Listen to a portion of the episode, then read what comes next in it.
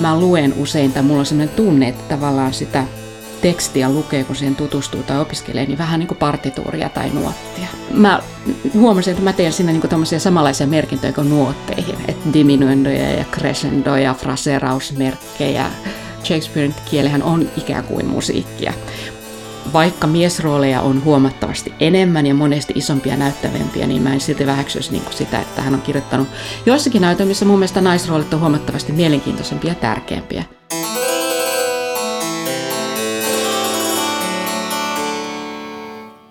Tämä on Shakespeare-podden, Klokriikketeatterin teatteripodcast.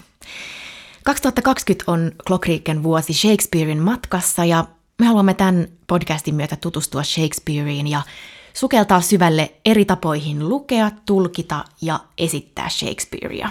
Tässä monikielisessä podcastissa vierailee niin taiteilijoita ja tutkijoita kuin muita Shakespearen tuntijoita. Marraskuussa Klokriikken vuosi huipentuu Julius Caesarin ensi-iltaan Teatteritalo Universumilla Helsingissä yhteistyössä Sirius-teatterin kanssa. Ja liput tähän karnevalistiseen esitykseen ovat myynnissä nyt osoitteessa tiketti.fi. Sieltä vaan etsimään Julius Caesar. Mun nimeni on Iida Henriksson ja mä olen Klokriiken tiedottaja. Ja tänään mun vieraanani on Elina Mustonen – Elina Mustonen on luonut pitkän ja näyttävän uran cembalistina ja pedagogina ja esiintynyt ympäri Eurooppaa ja Yhdysvaltoja. Valtio on myöntänyt hänelle taiteilijaprofessorin arvonimen. Ja muusikon työnsä ohella Elina Mustonen on laajentanut toimintaansa myös teatteritaiteen puolelle. Näyttelijän työtä hän on opiskellut muun muassa maineikkaassa Royal Academy of Dramatic Art korkeakoulussa Lontoossa. Tervetuloa tämän keskustelun pariin. Toivottavasti viihdytte meidän seurassa.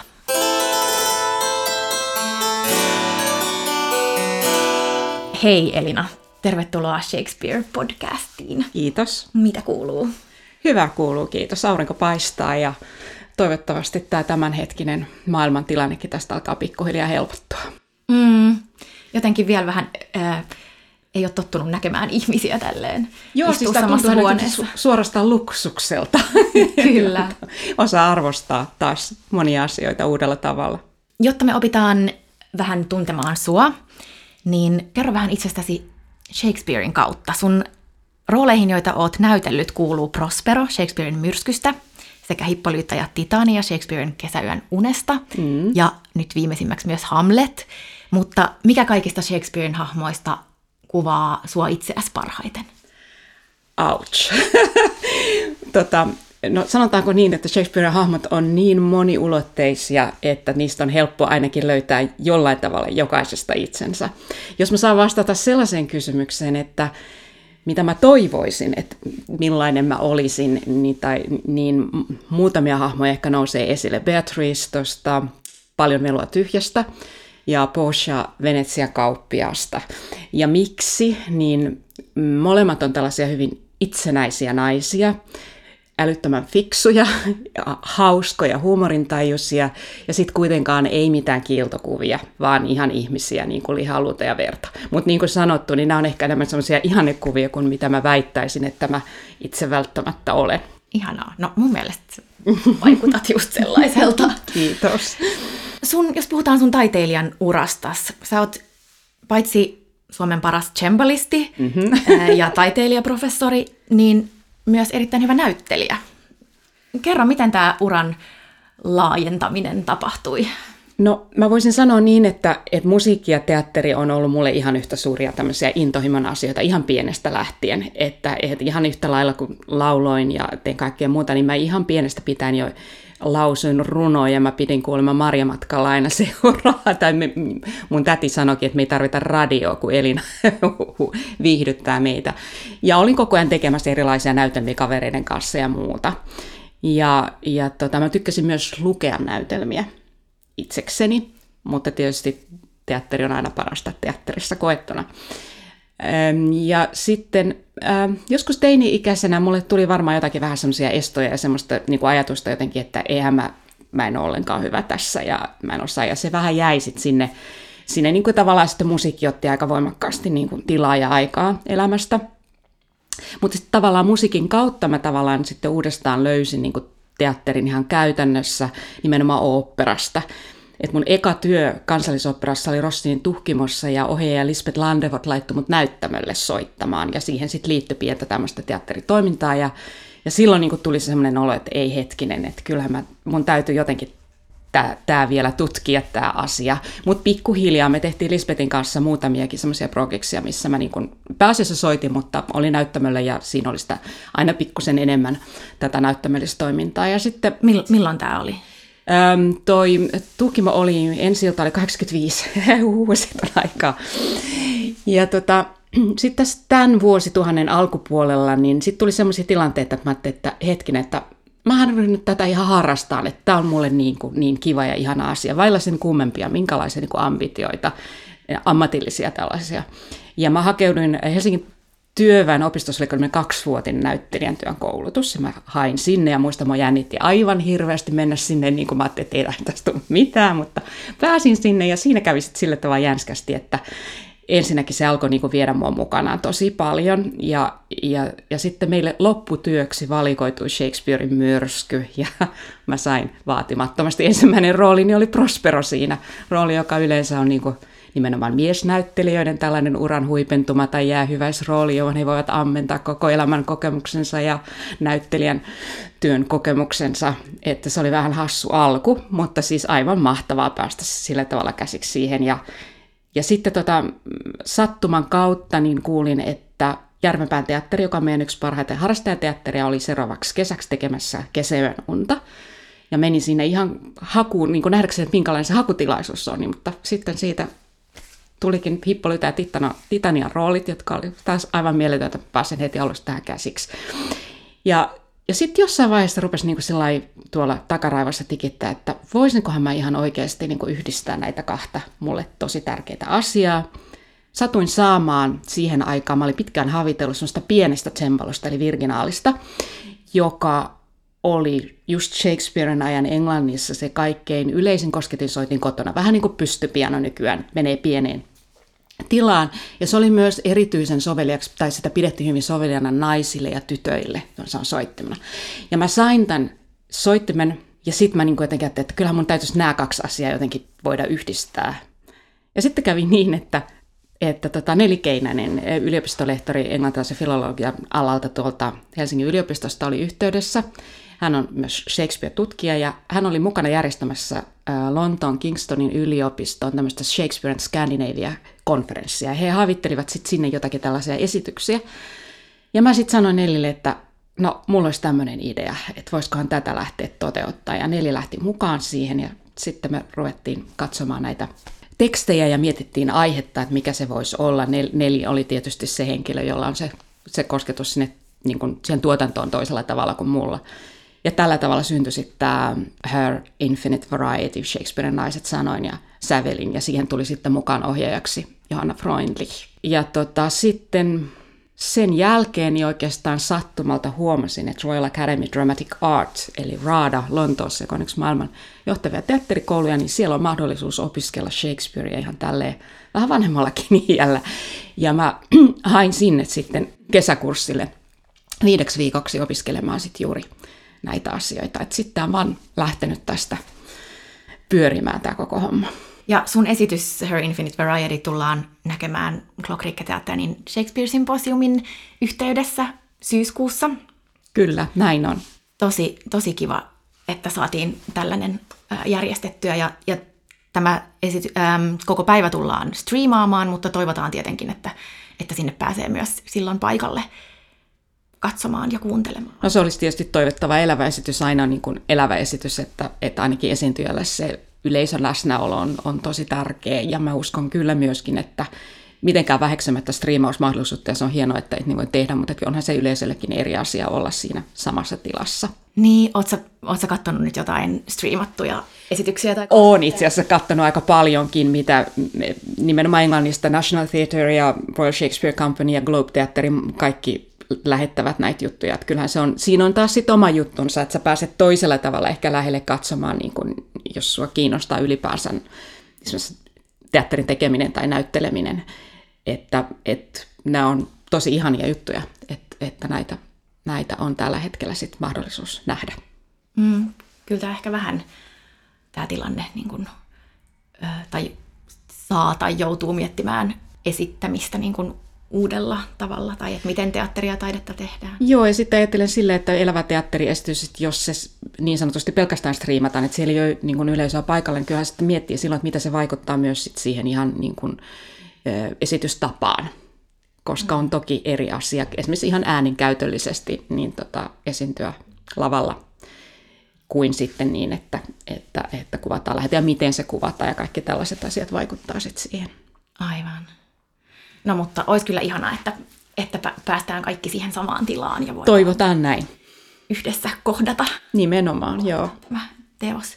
Öm, mutta kerro niistä Lontoon opinnoista, minkälaista siellä oli? Se oli aivan ihanaa. Tosi vaativaa, rankkaa, työlästä, mutta sitten to, mm, niin kuin ihan huippuopetusta. Siis opettajat ihan käsittämättömän omistautuneita näillä asioilla, hirmuisen kokeneita kymmeniä vuosia opettaneet siellä niin kuin sitä parasta mahdollista materiaalia, mitä, mitä siitä maasta löytyy. Ja tota, hyvin monipuolista, että jos mä ajattelen sitä ensimmäistä, mä oon ollut siellä nyt kolmeen, kolmeen otteeseen, sitä ensimmäistä Shakespeare-kesää, niin, niin tota, lukujärjestys oli tosi tiukka, tiivis yhdeksästä kuuteen suurin piirtein, täyttä höyryä, että oli siinä tunnin ruokatunti, mutta että muuten tuntien välissä on viisi minuuttia, että sä ehdit paikasta toiseen. Ja, ja tota, sitten sen jälkeen kaikki mahdolliset kotityöt päälle, mitä pitää opetella seuraavaksi, seuraavaksi päiväksi. Ähm, mulla ainakin itsellä oli sellainen mielikuva, että englantilainen teatteriopetus, mullahan ei ole niin varsinaista vertailukohtaa täältä, koska en ole teakkia käynyt, mutta että, että se on hyvin tämmöistä niin tekstipainotteista ja analyyttistä, ja sitä se on, mutta mulla oli yllätys se, että se on myös hyvin fyysistä. Että tämmöisiä niin fyysisiä tunteja oli tosi, tosi paljon, e, ja, ja niin eri puolilta tavalla lähestyttiin niitä asioita. Että meillä oli tämmöinenkin aina kuin physical performance, joka oikeastaan oli aika paljon siis sitä suurin piirtein, että miten istutaan, miten seistään, miten kävelee. Tämä ei ole siis mitään tyyliliikuntaa, vaan ihan siis tällaista, niin kuin, että ihan fysiologisesti, että miten, miten asiat toimii. Ja, ja, ja tietenkin meillä oli tanssitunteja, meillä oli Klovneria, meillä oli naamion näyttelemistä, meillä oli taistelutekniikkaa, miekkailua ja, ja tota, Alexander-tekniikkaa. Mä en varmaan muistakaan kaikkea, mitä meillä oli. Sitten tietenkin näyttämäkohtauksia, puhe, puhe tota, opetusta erilaisissa muodoissa, laulua ja, ja sitten erilaisia mestariluokkia, sonetteja tai sitten niin monologiluokkia ja, ja niin poispäin. Että mä, mä ymmärsin, että tämä opetusohjelma oli hyvin samanlainen kuin kandiamaisteri-opiskelijoilla. Et siitä sai varmaan aika hyvän kuvan. Enkä mä yhtään ihmettele sen jälkeen, että brittinäyttelijät yleisesti ottaen on hyvin monipuolisia. Ne hallitsee niin kuin kaiken Shakespeareista musikaaleihin ja minkälaiseen esitystaiteeseen, vaan että se on kyllä tosi, tosi monipuolinen se opetusohjelma. Mutta että mä on, sain sieltä valtavasti oppia ja, ja tota, niin kuin mä sanoin, opetus on vaati, no, opettajat on vaativia, mutta myös hyvin, hyvin kannustavia. Ja, ja tota, siitä sai myöskin semmoista niin kuin itseluottamusta siihen, että okei, että jos mä nyt täälläkin ihan hyvin pärjään, niin mikä tässä sitten olisi, että et ehkä kehtaa mennä, mennä sitten muutenkin esittämään näitä juttuja. Ja nythän mä oon siis todellakin valmistanut tätä ähm, Shakespeare-ohjelmaa englanninkielistä versiota, täysin englanninkielistä versiota. Mä kävin nyt tammikuussa niin heidän entisen pääopettajansa luona ihan yksityistunneilla vielä niin kuin viimeistelemässä tätä, koska mulla piti huhtikuussa itse asiassa olla tämän englanninkielisen version ensiltä Cambridgeissa, mutta se, se nyt sattuneesta syystä siirtyi. Mm. No miten, kun sä työskentelit siellä ja oot työskennellyt muutenkin paljon englanniksi, miten se eroaa? Tai siis ensinnäkin sun englantihan kuulostaa ihan todella kauniilta, että huomaa kyllä, että olet tehnyt paljon duunia. Onko se niin kuin, miltä se tuntuu verrattuna Suomeen? Tarkoitatko kie- niin kielellisesti? Joo, no tota, tietysti mä oon nyt siis, no, itse asiassa on tehnyt englanniksi muutakin kuin Shakespearea. Mä oon oltu tehty Chehovia, Ibseniä, Pinteriä, ää, 1600-luvun lopun restauraation ajan teatteria vähän myöskin. Ähm, tietysti se on, kun ei ole oma äidinkieli, niin onhan siinä niin kuin ekstra jutut. Ihan puhtaasti jo niin kuin tämmöiset, niin kuin se, että englannin kielessä on paljon äänteitä, joita suomen kielessä ei ole. Ja, ja, tota, ja sitten ihan ihan niin kuin pitää tehdä fyysistä työtä, harjoittaa näitä, näitä kasvolihaksia sun ympärillä lihaksia, että et, et, niin kuin menee siihen. Mä oon opiskellut koulussa kymmenen vuotta, mulla oli pitkä englanti. Ja mulla oli ihana englannin opettaja koko ajan, jolla itsellä oli niin lähempi tämmöinen brittiaksentti. Terveisiä Leena Soiviolle. Ähm, ja tota, en mä tiedä, siinä varmaan vaikuttaa myös niin se muusikon tausta, että mä oon tottunut paljon tekemään sitä, että toistetaan asioita ja että ne saadaan ihan fyysisesti niin kuin toimimaan tonne. Ja varmasti muusikko auttaa myös sille, että on hyvin herkistynyt kuulemaan erilaisia äänensävyjä ja melodisia intonaatiovivahteita, rytmiä ja tällaisia äänenjuttuja. Sitä mun pitikin seuraavaksi kysyä, että, että mitä hyötyä, mitä yhtenäisyyksiä on niin kuin musiikin ja teatterin välillä? Ja tämä on semmoinen asia, joka mua itseäni on aina kovasti kiehtonut. Mulla oli jotenkin ollut semmoinen tuntuma aina, että näyttelijän ja muusikon työ on pohjimmiltaan hyvin samanlaista. Välineet on tietysti vähän erit. Ja, ja tota, jotenkin musta nyt, kun mä oon, oon tehnyt molempia ja varsinkin vielä niin, että samassa esityksessä tekee molempia, että vaihtaa niin nopeasti siitä muusikon hommasta siihen näyttelijän hommaan, niin, niin, niin jotenkin se tuntuu siltä, niin kuin mä vaihtaisin soitinta ikään kuin. Ähm, tietenkään se ei tarkoita että sitä, että jos on hyvä muusikko, niin sitten on automaattisesti hyvä näyttelijä toisinpäin. Että totta kai kummassakin ammatissa on omat juttunsa, joita, joita täytyy tietysti paljon opiskella. Mutta että mä luulisin, että nimenomaan niin klassisen musiikin opinnoista ja ehkä tässä tapauksessa vielä siitä, että mulla, mun soitin on sellainen, että mä oon soittanut paljon juuri Shakespearen ajan musiikkia, niin, niin siinä on jotain samaa kuin sitten, kun ajattelee sitä, että Shakespearein teatteri kuitenkin pohjautuu lähes täysin siihen kieleen. Tekstiä on valtavasti. Ja, ja sitten siellä on paljon näitä erilaisia runomittoja, välillä on proosa ja tämän tyyppisiä. Esimerkiksi rytmi, rytmiasiat on niin kuin tosi tärkeitä. Ja mä huomaan, että mä luen usein, tai mulla on sellainen tunne, että tavallaan sitä tekstiä lukee, kun siihen tutustuu tai opiskelee, niin vähän niin kuin partituuria tai nuottia. Että mä itse asiassa sain itseni kiinni siitä silloin, kun mulla oli tämä ensimmäinen Prospero-rooli, että mä, mä, mä huomasin, että mä teen siinä niinku samanlaisia merkintöjä kuin nuotteihin, että diminuendoja ja crescendoja, fraserausmerkkejä, erilaisia dynaamisia merkkejä ja muita. Ja voisi ehkä sanoa, tai siis moni sanokin, että Shakespearein kielihän on ikään kuin musiikkia. Mutta siinä on sitten se pieni vaara, varsinkin muusikon taustalla, että sitä helposti heittäytyy ja antautuu sen tekstin kauneuden vietäväksi, koska sä voit niin kun sitä puhua niin vaan, että se vaan kuulostaa ihanalta. Mutta että siellä on sitten paljon muutakin, koska se, siellä, se on niin vahvasti niin kuin, äh, kirjoitettu se ilmaisu sinne tekstiin ja, ja voisi sanoa, että Shakespeare ohjaa näyttelijää tosi paljon, jos sä oot niin kuin herkkänä kuulemaan näitä eri asioita. Esimerkiksi ihan rytmin vaihdoksia siinä tietyssä runomitassa, mitä hän milloinkin käyttää. Eh, Shakespearein, äh, äh, hän, niin kuin mä sanoin, hän käyttää siis erilaisia runomittoja ja proosaa, ja vaihtelee näitä hyvin tarkoituksenmukaisesti. Ja, ja tota, on henkilöitä jossakin näytelmissä, jotka sanotaan, että puhuu pelkästään runomitalla, tai toisia, jotka puhuu pelkästään proosaa. Ja tämä on jo niin kuin sinänsä niin mielenkiintoinen asia. Ja yleensä tietysti ne, jotka puhuu, puhuu runomittaa, niin, niin ovat niin kuin ylemmän statuksen henkilöitä, aatelisia, kuninkaallisia, jotain tällaisia, ja sitten niin sanottu rahvas puhuu enemmän proosaa. Mutta että sitten kun tämmöinen henkilö sanotaan, joka puhuu pääasiassa runomitalla, vaihtaa yhtäkkiä proosaan, niin se on tosi tärkeä asia, se niin kuin näyttelijän työllisesti pitää ymmärtää, sillä oikeasti Shakespeare ei tee vahingossa näitä tällaisia muutoksia. Että siinä voi olla monenlaisia, tai silloin pitää miettiä, että mistä tämä vaihdos johtuu. Ja päinvastoin, että henkilö, joka puhuu koko ajan proosaa yhtäkkiä vaihtaakin runomittaan, niin sillä on ihan selkeästi joku tarkoitus. Radassa usein toistettiin tätä monenkin opettajan toimesta, että Shakespeare antaa sille roolihenkilölle ja sitä kautta näyttelijälle ne parhaat mahdolliset sanat sitä tilannetta varten – ja se on musta hirmo hyvä ja avaava sellainen ohje. Ja, ja sitten mistä mä oikeastaan aikoinaan niin riemastuin ihan valtavasti, kun mä luin alun perin ensin tästä, joka niin kuin resonoi vahvasti tämän mun muusikkoiden kanssa, oli se, että, että tämä niin kuin eniten käytetty runomitta ei vain Shakespearella, vaan kaikilla hänen aikalaisillaan näytelmissä on niin sanottu blank verse, suomeksi silosäin, en tiedä mitä se ruotsiksi on. Blank verse. Se on niin just. Yeah. Joka on siis, tarkoittaa sitä, että yhdellä rivillä on kymmenen tavua tai viisi tavuparia, ja se perusrytmi, joka menee siinä, on aina niin, että siinä on heikko, vahva, heikko, vahva, eli tadam, tidam, tidam, tidam, tidam, tadam, tidam, tidam, tidam, tidam. Tämä on niin semmoinen, voisi sanoa niinku muusikon näkökulmasta tahtilaji, jossa mennään.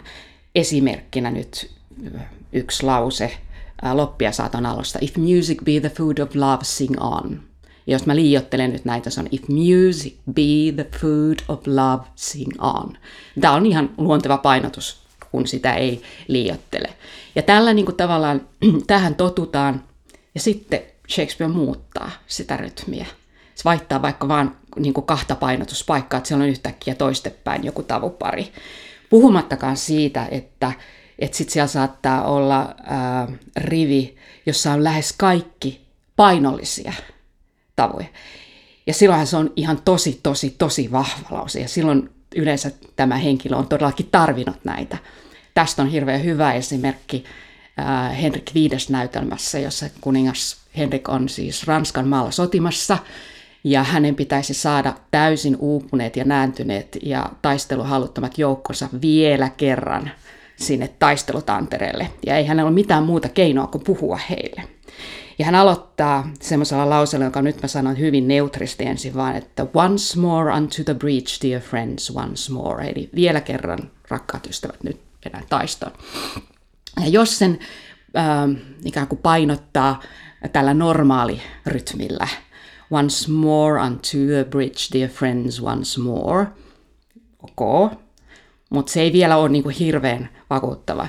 Mutta jos huomioi sen, että siellä on ihan muutama tavu, jotka on vaan unto the tämmöisiä niinku keveitä, merkityksettömiä tavuja, ja ne muut on painollisia, niin se saa ihan uudenlaisen merkityksen.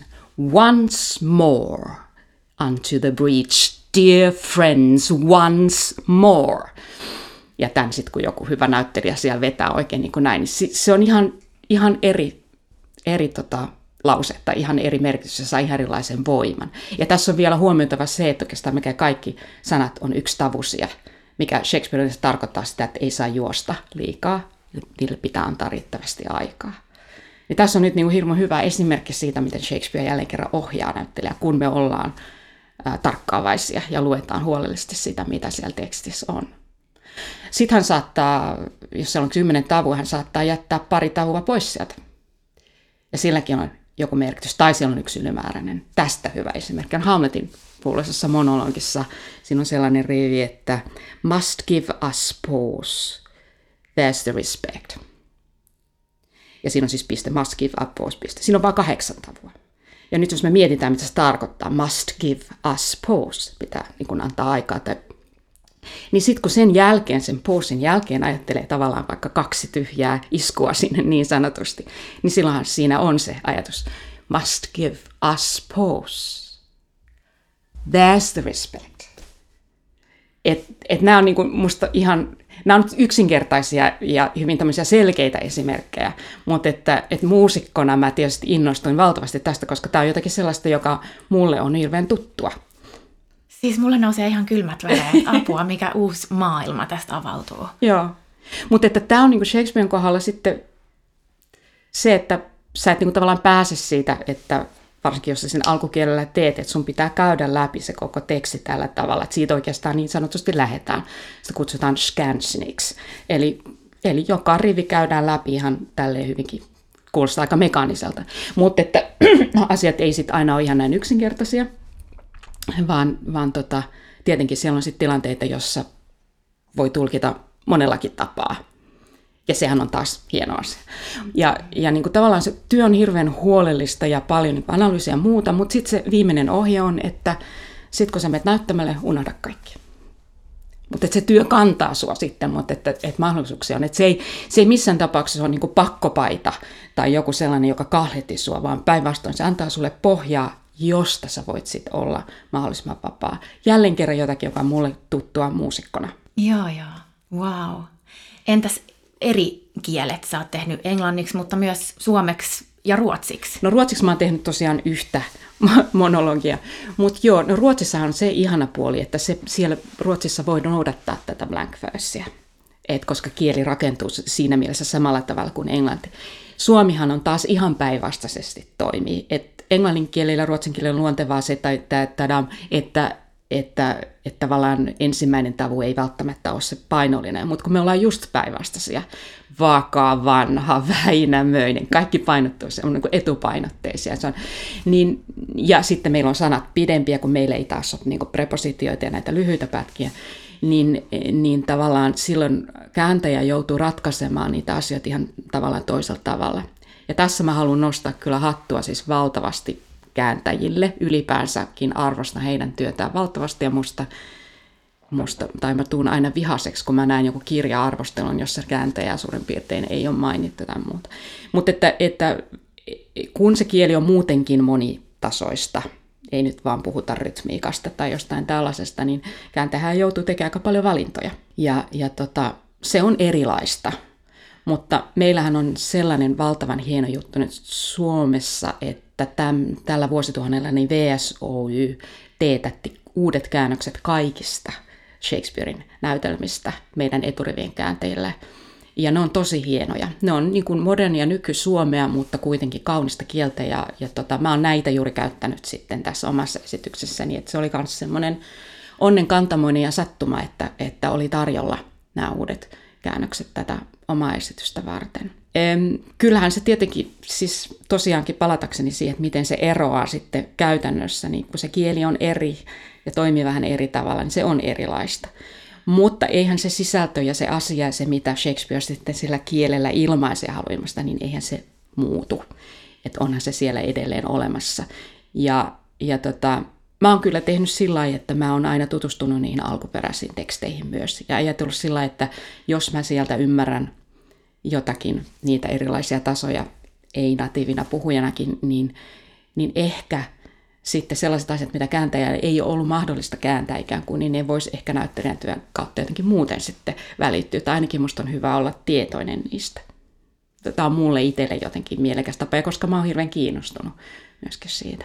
Mutta tosiaan ruotsiksi se tavallaan se tuntuu, että se on sen kielen rakenteen takia paljon lähempänä sitä alkuperäistä. Joo, joo tota, voisi tuohon vielä ehkä jatkaa pari asiaa tuohon kieleen liittyen, niin, niin on hyvä muistaa, että miksi, miksi Shakespearein kieli on, miksi sitä tekstiä on niin valtavasti ja miksi se on niin rikasta. Niin sen ajan teatterissahan tämmöisellä niin visuaalisella elementillä mm, ei ollut mahdollista yksinkertaisesti ilmasta niin paljon asioita. Että ulkoilmaesitykset, ne oli päivällä, paloilla ei voinut tehdä mitään se kummempaa. Ja myöskin niin kuin lavasteita ei hirveästi ollut ja, ja näin poispäin. Että, ja sitten se, että näyttelijöitä oli aika vähän seurueessa, mitään valtavia taistelukohtauksia ei voitu siellä näyttämällä näyttää, vaan ne yleensä tapahtuu siellä näyttämän takana, ja sitten joku tulee ja kertoo tosi värikkäästi siitä kaikesta, mitä, mitä, mitä tota siellä tapahtuu.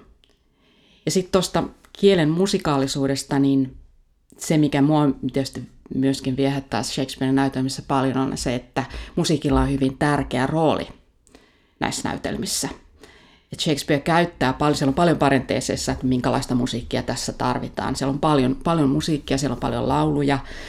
Ja sitten hän käyttää myös musiikkia, niin kuin sanotaan esimerkiksi myrskyssä, niin sehän on suorastaan tämmöinen niin kuin taikavoima, jonka avulla ihmisiä houkutellaan erilaisiin tiloihin tai paikkoihin ja mielentiloihin myöskin. Ja, ja sitten se, Shakespeare käyttää musiikkia myöskin metaforana paljon elämästä. Minkälaista se Shakespearen ajan musiikki on? Se on, se on voisi sanoa Englannin musiikin historian yksi ehdottomia kultakausia. Sitä, se on todella, todella ihana. Se on mulle myöskin niin kuin yksi semmoinen kuin läheisin musiikin alue, mitä mä tiedän. Ja onnekseni juuri mun soittimella on kirjoitettu valtavasti musiikkia. Öm, on paljon sellaista moniäänistä, polyfonista, älyttömän taidokkaasti rakennettua musiikkia, erityisesti niin kirkkomusiikkia mutta myös kamarimusiikki. Ja sitten on paljon sellaista, joka perustuu ihan sellaisiin niin kansanlauluihin ja tansseihin, joista tehdään erilaisia muunnelmia ja muita. Ja tietysti teatterissa soitettu musiikki, erityisesti silloin kun kysymys on ollut ulkoilmateatterista, niin silloin soitin valikoima on ollut sellaisia, jotka on riittävän kova äänisiä sinne ulkoilmaan. Sitten jos on, on ajateltu enemmän semmoista sisätilanteatteria, niin, niin silloin on ollut mahdollisuus käyttää myöskin tämmöisiä pehmeämpiä äänisiä, hiljaisempia soittimia. Tästä on ajateltu mahdollisesti, että sen takia esimerkiksi myrsky ja loppiaisaatto, jossa on tosi paljon musiikkia ja myöskin sellaista niin kuin ikään kuin semmoisia hiljaisia sävyjä, että ne olisi alun perin kirjoitettu nimenomaan ajatellen sisällä tapahtuvaa teatteritoimintaa. Mutta se teatterissa soitettu ja käytetty musiikki ja ne laulut, mitä me on, pystytään jäljittämään, osa voidaan ihan varmuudella sanoa, että tämä on tämä laulu tai tämä on tämä kappale, niin ne on yleensä just enemmän tätä tällaista niin kansanlauluihin perustavaa sillä tavalla niin lainausmerkeissä yksinkertaista, mutta siis millään tavalla ei vähempi arvoista musiikkia. Ne on hurja kauniita, yksinkertaisia melodioita tietyllä tavalla, mutta tosi semmoisia koskettavia ja, ja sitten toisaalta tosi hauskoja, ihan tota, vetäviä tansseja. Ja tähän omaan meidän äh, tota, Shakespearen esitykseen, niin mä valitsin musiikkia just enemmän niin kuin tältä pohjalta, että se olisi sen tyyppistä musiikkia, jota teatterissa olisi voinut kuulla. Mutta itse asiassa siihen lopulta sitten valikoitui muistaakseni vain kaksi kappaletta, jotka voisi sanoa varmuudella, että nämä on todennäköisesti, tai siis ovat soineet Shakespearen omissa esityksissä. Oh Mistress Mine, joka on loppiaisaatosta, Feste Narrin laulu, ja sitten Pavana Lacrimee, joka oli John Dowlandin tämmöinen luuttulaulu, joka oli semmoinen hitti Euroopassa, siis se levisi joka puolelle Eurooppaa tuohon aikaan. Tosi moni säveltäjä teki siitä erilaisia sovituksia erilaisille kokoonpanoille ja soittimille. Joku on sanonut, että jos siihen aikaan olisi järjestetty euroviisut, niin se olisi voittanut. Okei. Okay. Joo. Hei, nyt kun päästiin tähän, kerro enemmän tästä Her Infinite Variety, sun äh, Shakespeare-esityksestä, äh, Shakespearein naiset. Ähm, sanoin ja sävelin. Sanoin ja sävelin. Joo. Ähm, miten sä oot valikoinut tähän nämä tekstit ja kappaleet? No tekstit tosiaan valittiin äh, Neli Keinäsen kanssa yhdessä. Tai oikeastaan me lähdettiin liikkeelle siitä, että mietittiin ensin jotain teemaa, koska runsauden pulahan on ihan mieletön, jos ajatellaan, mit, mitkä olisi kiinnostavia Shakespearen tekstejä. Aika nopeasti, Nelillä oli monia tosi hyviä teema-ajatuksia, mutta aika nopeasti me sitten kuitenkin päädyttiin tähän naisten näkökulmaan, koska Shakespeare yksinkertaisesti on tosi hienoja naisrooleja paljon. Ja, ja tota, vaikka miesrooleja on huomattavasti enemmän ja monesti isompia näyttävämpiä, niin mä en silti väheksyisi niin sitä, että hän on kirjoittanut joissakin näytelmissä mun mielestä naisroolit on huomattavasti mielenkiintoisempia ja tärkeämpiä. Musta hyvä esimerkki on Romeo ja Julia. Julia mm, on mun mielestä paljon kypsempi ja hänen te- kielensä on paljon rikkaampaa ja mielenkiintoisempaa. Romeokin sitten niinku tavallaan se tarttuu, kun hän rakastuu Juliaan, niin sekin alkaa niinku elää toisella tavalla. Mutta sanotaan, että Porsche Venetsian kauppiossa on mun mielestä, vaikka hän ei ole se nimihenkilö ollenkaan, niin hän on kuitenkin aika lailla se keskeinen henkilö, joka ratkaisee nämä ongelmat tai löytää niihin ratkaisut ja, ja suorastaan rahoittaa näitä ratkaisuja. Ähm, mutta että sä... Tosi hauska, koska niin. helposti tai yleensä ajattelee, että että Shakespearein tekstit ei ehkä vastaa nykyajan käsitystä tasa-arvosta tai mm, naisen Tähän asemasta. on aivan loistava, loistava vastaus Emilia Otellosta, joka, joka tota, jolla on sellainen ähm, monologia, joka mullakin tässä esityksessä on, jossa hän niin puhuu siitä, että, että miehet on, tekee tällaisia tämmöisiä, ne pettää meitä ja kaikkea muita. Että meillä naisilla on ihan samat aistit kuin teilläkin. Me nähdään ja kuullaan ja haistetaan ja maistetaan samalla tavalla kuin teki että, että tota, meillä on silloin ihan, eikö ole ihan yhtä suuri oikeus kokea kaikkia näitä tunteita ja muita. Ja että jos te näytätte tällaista esimerkkiä meille, niin voitte syyttää vain itsenne siitä, jos me toimitaan samalla tavalla. Ja siis yli 400 vuotta sitten joku englannissa joku mies kirjoittaa näin. Ja tästä musta oli mulle niin kuin, sydäntä lämmittävimpiä yleisöpalautteita Kuusamossa. Mä olin esittämästä Shakespeare-juttua Kuusamon lukiolaisille. Ja tota, meillä oli sen jälkeen semmoinen pieni keskustelu, ja siellä oli yksi tyttö, joka kyyneleet silmissä sanoi näin, että nämä tekstit oli suoraan mun elämästä. Niin on se nyt aikamoinen niin kuin, todistusvoima Shakespearein ää, ajattomuudesta. Että tosiaankin yli 400 vuotta sitten Englannissa elänyt mies kirjoittaa sellaista tekstiä, jonka nuori kuusamalaistyttö tänä päivänä Suomessa kokee, että tämä on hänen elämästään. Ja, ja siellä on monia tämmöisiä hyvin vahvoja naishahmoja. Sitten tietysti se hyvin mielenkiintoinen asia on se, että näyttämällä hän ei siihen aikaan naiset saaneet esiintyä, vaan nämä roolit on kirjoitettu tai ne esittivät siis nuoret, ö, pojat tai nuoret miehet. Et siinä on kanssa niin kuin, semmoinen pysähtymisen paikka. Joo. Naishenkilöt ja hahmot sitten tuntuu jotenkin semmoiselta, että tää, tää, tähän oli niin jotenkin ihana tarttua.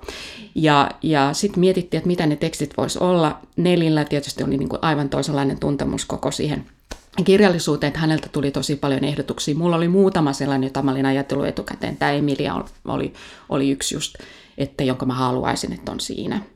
Ja siitä sitten päästiin jonkinlaiseen yhteisymmärrykseen ja, ja sitten tosiaan Johanna Freundlich ohjaajana tuli mukaan siihen ja hänellä oli sitten vielä jotain ajatusta siitä kanssa, että miten, minkälainen järjestys me tähän tehdään, mikä se dramaturginen kaari tavallaan tulee olemaan. Ja sitten kun tämä oli niin kun selvä, niin sen jälkeen mä mietin sitten, että mitä musiikkeja mä tähän haluaisin laittaa.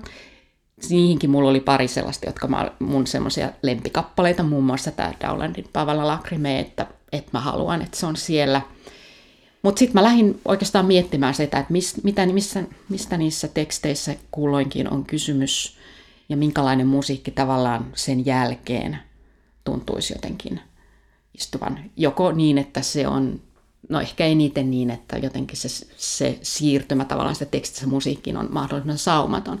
Tämä oli oikeastaan niin kuin myös semmoinen hyvin tärkeää tuosta esityksen heti alkuvaiheessa, että, että tota, vaikka se on hyvin minimalistinen, mutta että ei tulisi sellainen olo, että tässä nyt minä vähän lausun teille Shakespearea, nyt minä taas vähän soitan, vaan että ne, ne, ne, liuku, ne liukuisivat tavallaan musiikkit ja tekstit ja nämä niin toisensa mahdollisimman saumattomasti ja täydentäisi toisiaan. Ja, to, ja tavallaan musiikki antaisi niin tilaa ehkä miettiä sitä, mitä äsken sanottiin.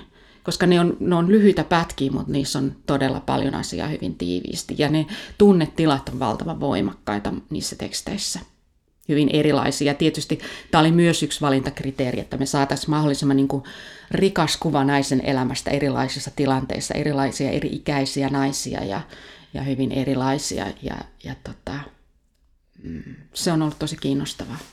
Sitten. Miten mahtavaa, että, tai se ei ole ehkä sellainen, mitä niin ensimmäiseksi itse ajattelee, että Shakespeare voisi olla jotenkin empowering mm. naisille, tai niin kuin, Joo. Äh, mutta että että kyllä. olet löytänyt tästä niin kuin tällaisen no Kyllä me varmaan koko, ko, tämä me, meidän kolmen työryhmä on tämä itse koettu hyvin vahvasti. Ja että siellä on niin kuin nuori rakastunut hääyötään odottava Julia, raskaana oleva ää, äiti nuoren poikansa kanssa, äiti, joka on menettänyt lapsensa, tai tuota, riistetty sitten hyvin kunnianhimoinen vaimo Lady Macbeth, aviovaimo, joka ei tahdo saada miestään puhumaan ja kertomaan, mikä on vaiva ei puhu. Tämä on varmasti monelle suomalaiselle naiselle hyvin tuttu tilanne. Ähm, hyvin monen tapa. Sitten on tämä Emilia, joka on hyvin tämmöinen niin kuin emansipoitunut, voisi sanoa tässä mielessä. Ja, ja, ja siinäkin on musta niin kuin taas se Shakespeare, niin kuin, miksi hän on klassikko, miksi me edelleen palataan näihin, on se, että Emiliakin, että me varmasti kaikki tänä aikana allekirjoitetaan tämä asia, että naisilla on ihan samat oikeudet samanlaisiin tunteisiin ja muuta. Mutta sitten siinä, se ei koskaan, niin kuin, niin kuin mä sanoin aikaisemminkin, kiiltokuvamaista tai mustavalkoista. Että Emiliassakin tavallaan niin kuin se, että hän aika kätevästi sitten vierittää niin kuin siinä vastuun miehille. Että jos te teette noin, niin sitten mekin voidaan tehdä näin. Mutta onhan meillä jokaisella kuitenkin vastuu siitä, että vaikka joku toinen tekee väärin, niin ei se oikeuta meitä tekemään väärin. Et siinä on niin kuin moniulotteinen aina se, se näkökulma tähän asiaan. Et se on myöskin musta kiinnostavaa ja rehellistä ja niin kuin realismia monella tapaa. Mm. Nyt on pakko kysyä, koska tämä on niin mielenkiintoista, että miten sun äh, siitä, että aloitit niin kuin cembalon soiton ja että miten, miten Shakespeare on niin kuin tullut sun elämään ja miksi Shakespeare kiehtoo sua ja tämän näyttelijän työn kautta niin kuin iso osa sitä on, on Shakespearea. Niin, niin on miten? joo, siis me olla, mehän ollaan tehty Johannan ja sitten visuaalisesti Niina Mansikaksen Moliäristä, vähän vastaavanlainen, joka on taas hyvin, muuten siis lähtökohta sama, mutta, mutta hyvin toisen tyyppinen esitys. Ja nyt on tulossa taas uusi tämmöinen äh, musiikkiteatteri soloesitys tuossa syksyllä, mutta että, äh, mistä mä aloittaisin? Mä aloitan siitä, että ensimmäinen ulkomaan matka joskus kymmenvuotiaana oli Lontooseen ja käytiin silloin Stratfordissa. Oltiin tämmöisellä järjestetyllä turistireissulla. Ja mä silloin ostin sellaisen pellavaisen seinävaatteen Shakespearein ensimmäisestä foliosta. Se on mulla seinällä ollut pitkään. Mä tosiaan tykännyt lukea aina näytelmiä. Ähm, itse asiassa kun mä ajattelin tätä, niin mä en muista, että mä olisin lapsena oikeastaan nähnyt mitään Shakespearea kauheasti näyttämistä. Mä en tiedä, kuinka hyvin teatterissa on mun lapsuusaikana Suomessa paljon esitetty Shakespearea. Nythän on aktivoiduttu viime aikoina enemmänkin, mutta, mutta tietysti tämä on, se on eri asia Englannissa, jossa se on heidän kansallisomaisuuttaan ja näin. Mutta että joka tapauksessa mä luin niitä näytelmiä, meillä oli jossain vaiheessa mulla oli kaksi kaveria, terveisiä Sadulle ja Tipsalle.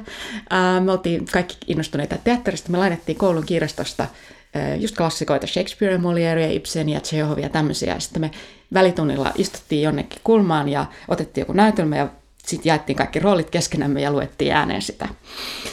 Ja, ja tota, jotenkin se, siis niin kuin sanottu, teatteri on muutenkin kiinnostanut, mutta että ehkä sitten, sit kun mä löysin tämän, tämän, tota, tämän koko niin kuin tämän kielen siitä, ja siinä oli itse asiassa semmoinen juttu, että mä löysin, Helsingissä oli vielä aikoinaan British Council, ja siellä oli kirjasto, ja mä sattumalta löysin sieltä semmoisen kirjan kuin Playing Shakespeare, ja se on kirjoittanut semmoinen kuin John Barton, joka ihan pari vuotta sitten kuoli vasta.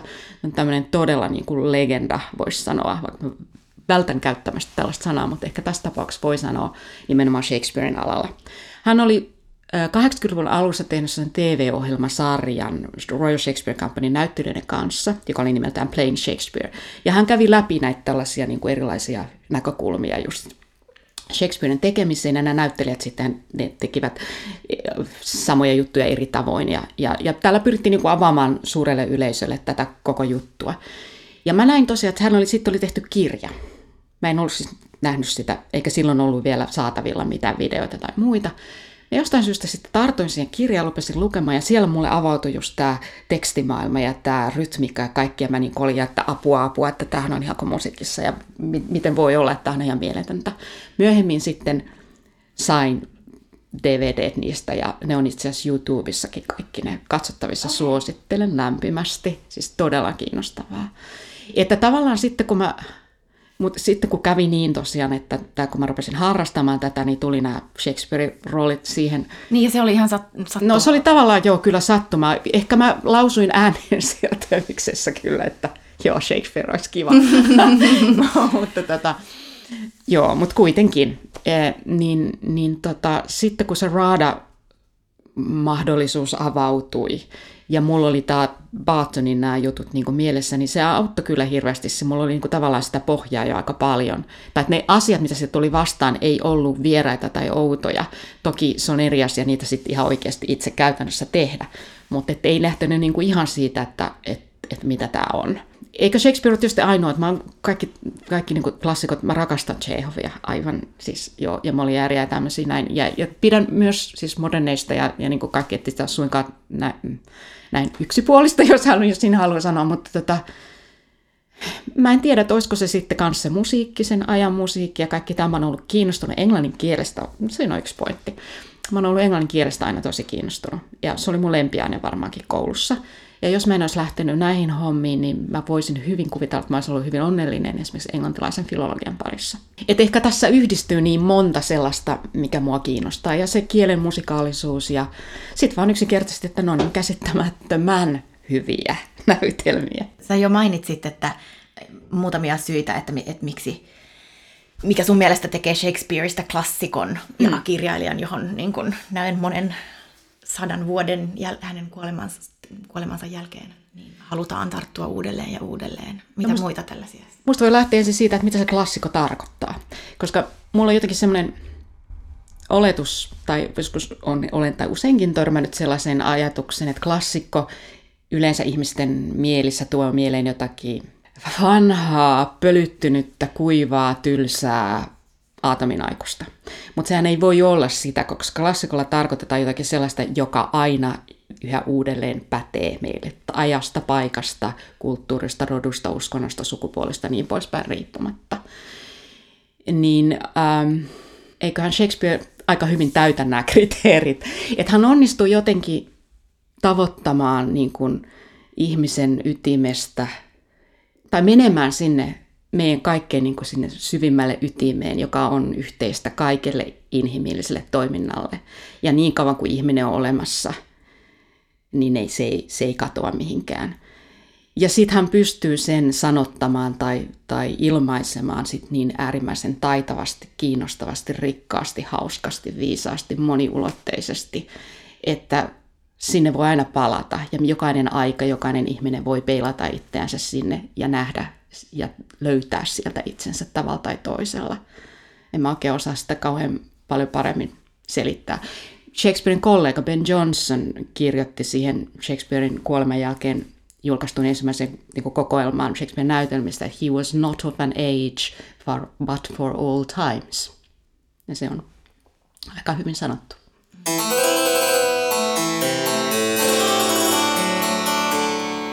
Olet kuunnellut Shakespeare-podcastia, jonka tuottaa Klockrikke Teattern.